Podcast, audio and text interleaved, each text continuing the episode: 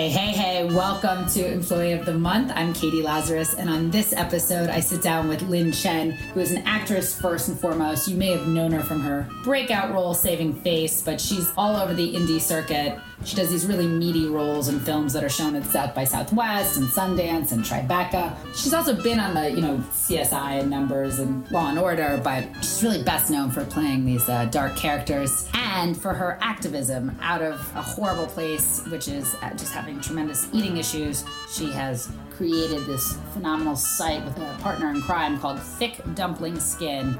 And it is a community resource for women, um, Asian women, Asian American and Asian women, to talk about eating issues. And it's a subject that she explains is not addressed in their community. And I think in general, it's just a very difficult subject to talk about. So without further ado, please enjoy my interview with Lin Chen. So how does it feel after being told that you're beguiling by The Hollywood Reporter and winning all of these accolades for your film and television work, as well as your music work, as well as being in Marie Claire this year as a, a, a change maker? I want to get this new change agent, which is really exciting. Um, how does it feel to finally be on the Employee of the Month show? Amazing. I'm a huge fan, and I'm so impressed how much research you did. I'm, I'm flabbergasted, to be quite honest. No one knows that I was called beguiling by The Hollywood Reporter except for me. Um, that is... And the guy who wrote it. And he probably doesn't even remember that either. I knew you started your music career at five. You were at, at Lincoln Center mm-hmm. in the children's choir. Yeah. I wanted to hear what that was like because it's so foreign to most of us. It is foreign, I would think. It was, but it was my childhood. So I basically grew up at the Metropolitan Opera House. And, you know, it was a lot of it was... It was... equal balance of acting and singing, I would say. There were lots of operas where there was no singing required. I just had to be on stage doing things like, um, my favorite was Cavalleria Rusticana and Pagliacci, which is two operas in which one night. Which most five-year-olds also know about, obviously. Yes, obviously. The music is so, I mean, it hits my soul still because, you know, it was like what I would, you know, hear as a kid all the time. But, um... You know, in those in those, I just got to hang out with my mom, who was a member of the ladies' chorus, and we got to pretend we were, like, Pagliacci is all about a clown, very sad clown. But, you know, in the beginning, it's like us, a happy circus. And so we got to pretend we were at the circus, and there were acrobats, and I remember we had we did have to sing in that one, but we also got ice cream cones. And... I remember shoving the ice cream cone down my mouth and almost choking because it was time to sing, but I didn't want to, like... not have my ice cream cone and have it melting in my hand. And I remember I remember that specifically. And thus, my issues with food and performing began. from from the day one. I do think it is, it's such a phenomenal experience. I mean, I grew up dancing and doing the Nutcracker, but when you go to New York, it's a, it's it is a whole different level. I, I had this cousin whose um, friend was so obnoxious when we were young. I, I was in Manhattan. And I said, oh, I'm in the Nutcracker, too, because she was in the Nutcracker with the New York City Ballet. And she goes, yeah, but it's not the same thing. It's not New York. And, you know, I mean, we're, we're not even in the double digits in our age. But she was right. And when you go see the opera in New York, there's a horse on stage. I mean, it's it is a truly spectacular experience in the, in the way that spectacular is really meant to be. It is. It is. Used. And, you know, it's funny because... I actually have been spoiled by opera, and I can't go see anything other than stuff at the Met because, you know, when they have a, a velvet dress, they have an actual velvet dress that weighs a ton. Um, you don't see stagehands moving sets back and forth. And so a little bit of the magic is lost on me when I go see any other production just because no one has the money that the Met does. But at the same time, when I was little, I, I don't think I was ever one of those kids who was like... 'cause there were two opera companies at Lincoln Center. There was the New York City Opera, and then there was the Metropolitan Opera. Yeah, there still is. And there still stru- is, one's yes. One's struggling, and one's... Which is the one that's struggling, and which is... I believe it would be the New York City Opera, if, okay. I, if history okay. is, is the same as it was in, nineteen, in the nineteen eighties. Um, I sang at both, hmm. and you could definitely see the difference in production. Even at five? And, yes, yes. But I just was having fun. You know, for me, it was like... I got to hang out with kids. I didn't have to be at school. Um, oh, it sounds like so much fun. I got to eat Chef Boyardee out of a can. um, it was it was a lot of fun. And I remember up until I was twelve, which is when I probably stopped, um, I thought that was going to be my life forever. Now, why did you stop then? And, and um, you've spoken about how thoughtful your parents were in terms of letting you quit when you wanted to quit and letting you go back when you wanted to return. Yeah. And every it sounded like almost every two years, like yeah. clockwork, you would yeah. say, okay, I'm ready to come back now. I think it was a bit of both. It was like a balance of like wanting to have a social life and seeing that having a career infringed on that. You know, like I, as a kid, couldn't go play kickball. Not that I wanted to, but I couldn't. Or, yeah. or go to birthday parties. I just remember my mom saying to me things like, because I did a production of South Pacific when I was ten. And it required matinees on Wednesdays and Saturdays and Sundays maybe. And I remember being like, I want to go to these birthday parties but not being able to because I had to work. Or being so like wired and excited and my mom being like, it's time to take a nap. And she actually had sleeping bags that she would put on our dressing room tables so that we would nap between. When um, you say we, who was the other person? Oh, Allegra, um, I think she's now Allegra Parker, but at the time she was Allegra Forsty. She's Sarah Jessica Parker's half-sister. Hmm. Um, so she and I, you know, a lot of in the theater kids, um, they're two kids for one role in case something happens. And actually, something did happen. What happened? Um, Allegra stuck a bobby pin in a socket once. God. Yeah. And we had to wear these long wigs because uh, we were supposed to be these Polynesian children. And uh, I remember hearing it zzz, and turning around and seeing smoke coming out of her wig. And, uh, yeah, she couldn't go on to finish the second act, so I had to go on for her. So for, for things like that. But that's also so amazing to be aware of competition at such a young age, and that if that person, if something negative happens to that person, then something positive happens to you.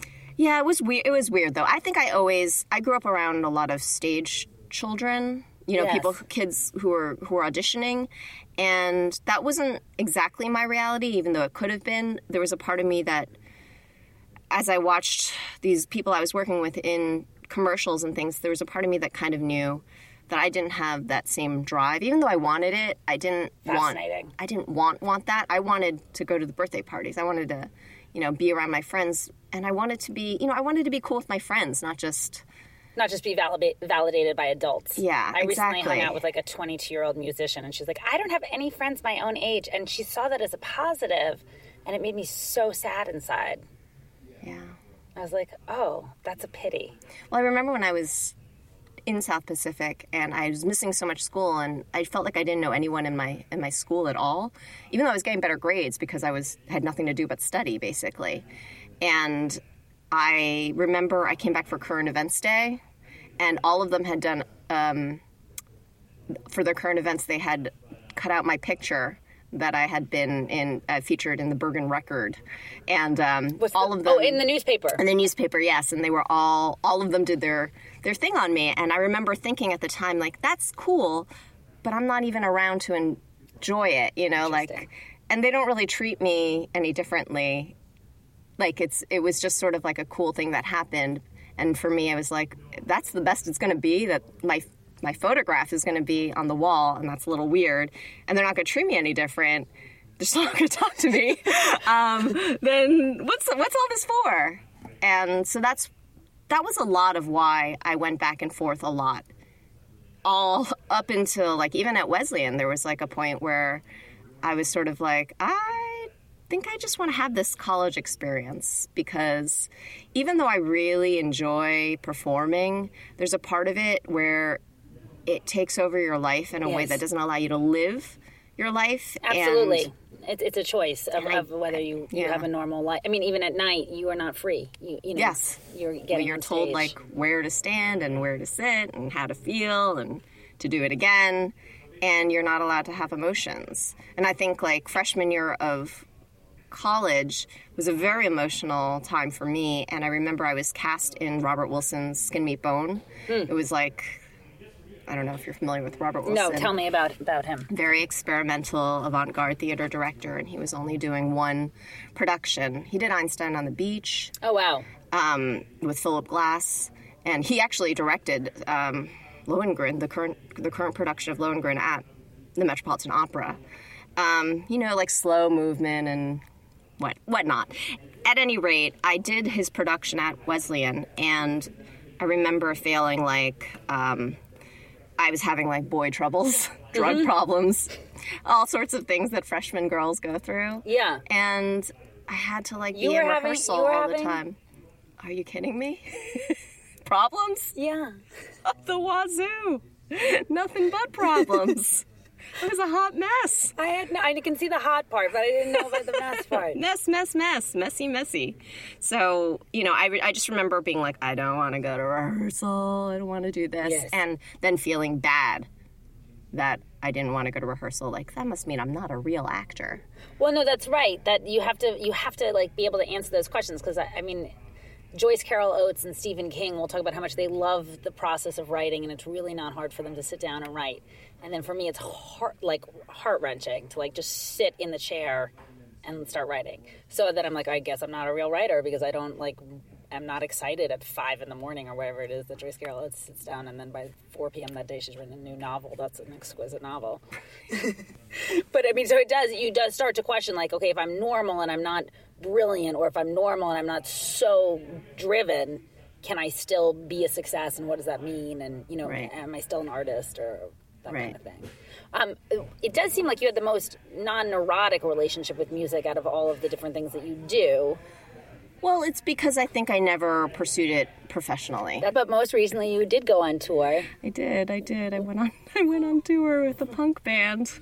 You know, E D. Sedgwick, which is part of Justin Moyer, who is certainly big in the punk scene. Yes. Um, what was that like to be doing that when most of your friends are probably slugging it out, I imagine, to pay their mortgage off, um, or complaining about uh, soccer practice with their kids, and here you are having a really punk rock experience? Yes, in my late thirties. Um, it it was weird. I mean, it was great, but it was weird in that I had to... The only reason I agreed to do it was because my father had just passed away, and there was a part of me that was like, I'm just going to say yes to whatever falls in my lap right now, and that's what fell in my lap. And I think every rational part of me would have said, you've never even stayed in a hostel before. What are you doing about right. to go to the Czech Republic with one... outfit and yes. that's white and oh and just is that what you, you know, have to wear on stage? Yeah, yeah. So like that makes you me, know, it's a nightmare just to wear it off. I mean, a friend yeah, just just gave was, me a hand me down of a white very dress. Very dirty. It was very dirty by the end. Sweating when she gave me the dress. I was like, thank you so much, but I really don't think I'm responsible enough to have this. She's like, I'm gonna give it to Goodwill if I don't give it to you. And I was like, I think you should give it to Goodwill. It's white. You have to wear that on stage every day. I did, and it was you know. I am so glad that I did it, and I don't regret it at all. What did a, you enjoy about it? I loved the ritual of it. I loved, you know, that you were getting in a van every single day and just going someplace, and then when you were there, you were working. But it was really difficult. I mean, we're not... They, they weren't... Um, you know, there were no roadies. We were unloading everything ourselves and putting it back in. And, and you don't I speak don't, the language. I don't speak the language. I don't drink... anymore. I don't drink alcohol. I don't I don't do drugs. And so, you know, a lot of it was like waiting around on other people's time. And, and there's a lot of waiting around, much more so, you know, than when you're um, Even waiting around acting? On set. Yeah, really? No. Well, because at least on set, I don't know. There's, well, you're in the driver's yeah, seat. Yeah, you're in the All driver's right. seat a little bit more. But there's like... You know, you just, it's so random. You don't know what's going to happen at each venue. One venue, they're like putting you up in a nice place yeah. um, with a home-cooked meal. And the next place, you're like in, or you're on your own in a place that has no towels. Oh, Literally, nice. no towels. I used tissue paper to, you gotta be kidding to wash me. my face one night. Okay, your face is fine, but I was just imagining showering. And I was oh, like... no, that didn't happen that day. Okay. that, that didn't happen. Um. So, all right, but the music does seem like something that you've been able to enjoy because it wasn't a career. Yeah. And that's been conscious. And I mean, even as I was on stage, I remember there was one night in the Czech Republic where we played this really great show, and I had like all of these teenagers coming up to me afterwards, drunk, asking me to sign their arm. And, and you could feel the energy in the room, and it was a lot of fun. Um, I remember thinking, even at that point, because, you know, there's just so much, so much crap that goes along with every, every job. Yeah, but we're here to every talk about your job. crap. And, uh, yeah, well, like, there was a part of me that just realized I really, really would, I don't love music enough. I don't love this enough to be doing this all the time. I like, had that even, with stand-up. Even, even if this is the epitome, I don't think that I can put up with it. Whereas with acting, I can. to a certain degree. So let's talk yeah. about acting, because that, that has been your, your bread and butter. Saving Face was your first breakout film. Yes. What was it like, you know, having love scenes in your first film and you're having love scenes with another woman? It was very comforting because she was a woman, because it was no pressure. Mm. There was no, you know... What does that mean, there was no pressure? I, I'll say this because, you know, I've been married to my husband, Abe, now for ten years. We've been together for sixteen. And part of why I'm able to sustain myself in this industry is because of him. Yeah. And because I have this rock. And so we did a lot of working out of... you know, personal things during that time. And I think if I had been... You and Abe? Or... Yeah, yeah. Like, like establishing what it would be like for me to have a personal versus private, uh, private versus public life. Well, that's huge, right? That you have to, you, you, you have to have a persona that's different. Even, yes. even if you're giving yourself to the character. Yes. Whoever that is, even if you say the same sentence to your family at home, it somehow feels different than when you say it publicly. Yes. And it was also like this, this notion of like, he has to share me suddenly. He knew I was giving up rights. You know, I was I appeared nude in it. So he was like, this is it. My wife is going to be on Mister Skin. There will be lots of people masturbating to her um, and paying money for it. And I have to be okay with that. Like that there's just access to that. And I was, I don't know, I guess I was fine with it because for me it was an opportunity. Mm-hmm. And that was just part of... Well, it was also a very meaty role, right? Yes. I mean, it's, it's, it's, yeah. No, it wasn't like I was just taking off my my clothes and... Which is a very it. different thing. And I was going to ask afterwards, did you get more meaty roles offered to you or did you get the opposite? Did you get... A lot of meaty opportunities open for me. A lot. A lot. And... I mean, it was a huge hit and you got so many awards for it. A lot of opportunities opened up, but I think this was the time...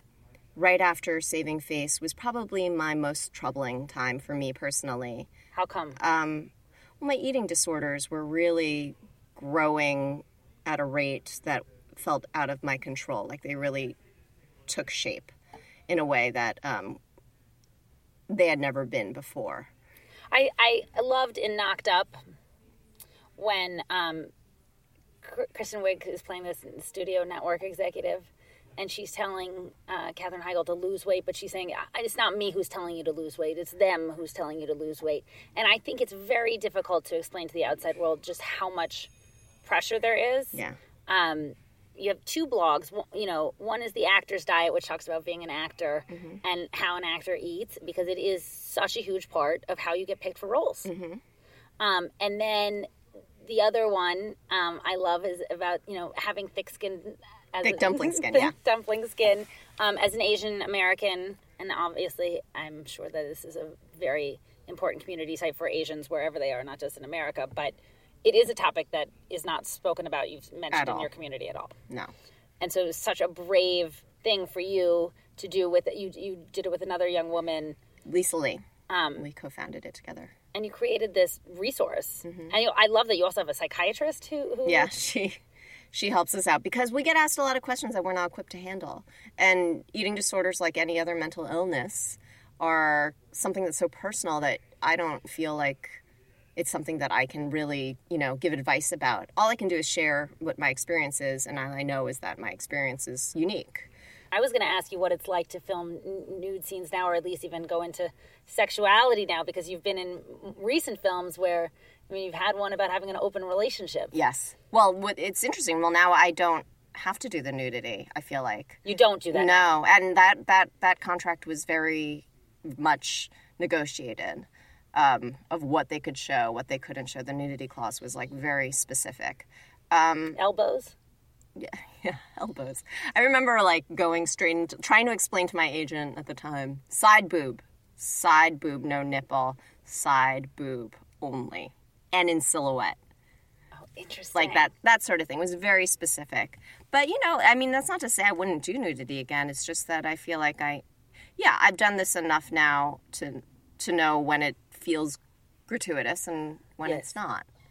And I, I don't feel like I have to anymore. What about the emotional vulnerability of on stage engaging in a conversation with another actor where you're talking about having an open relationship. What impact does your work then have on your romantic relationship at home?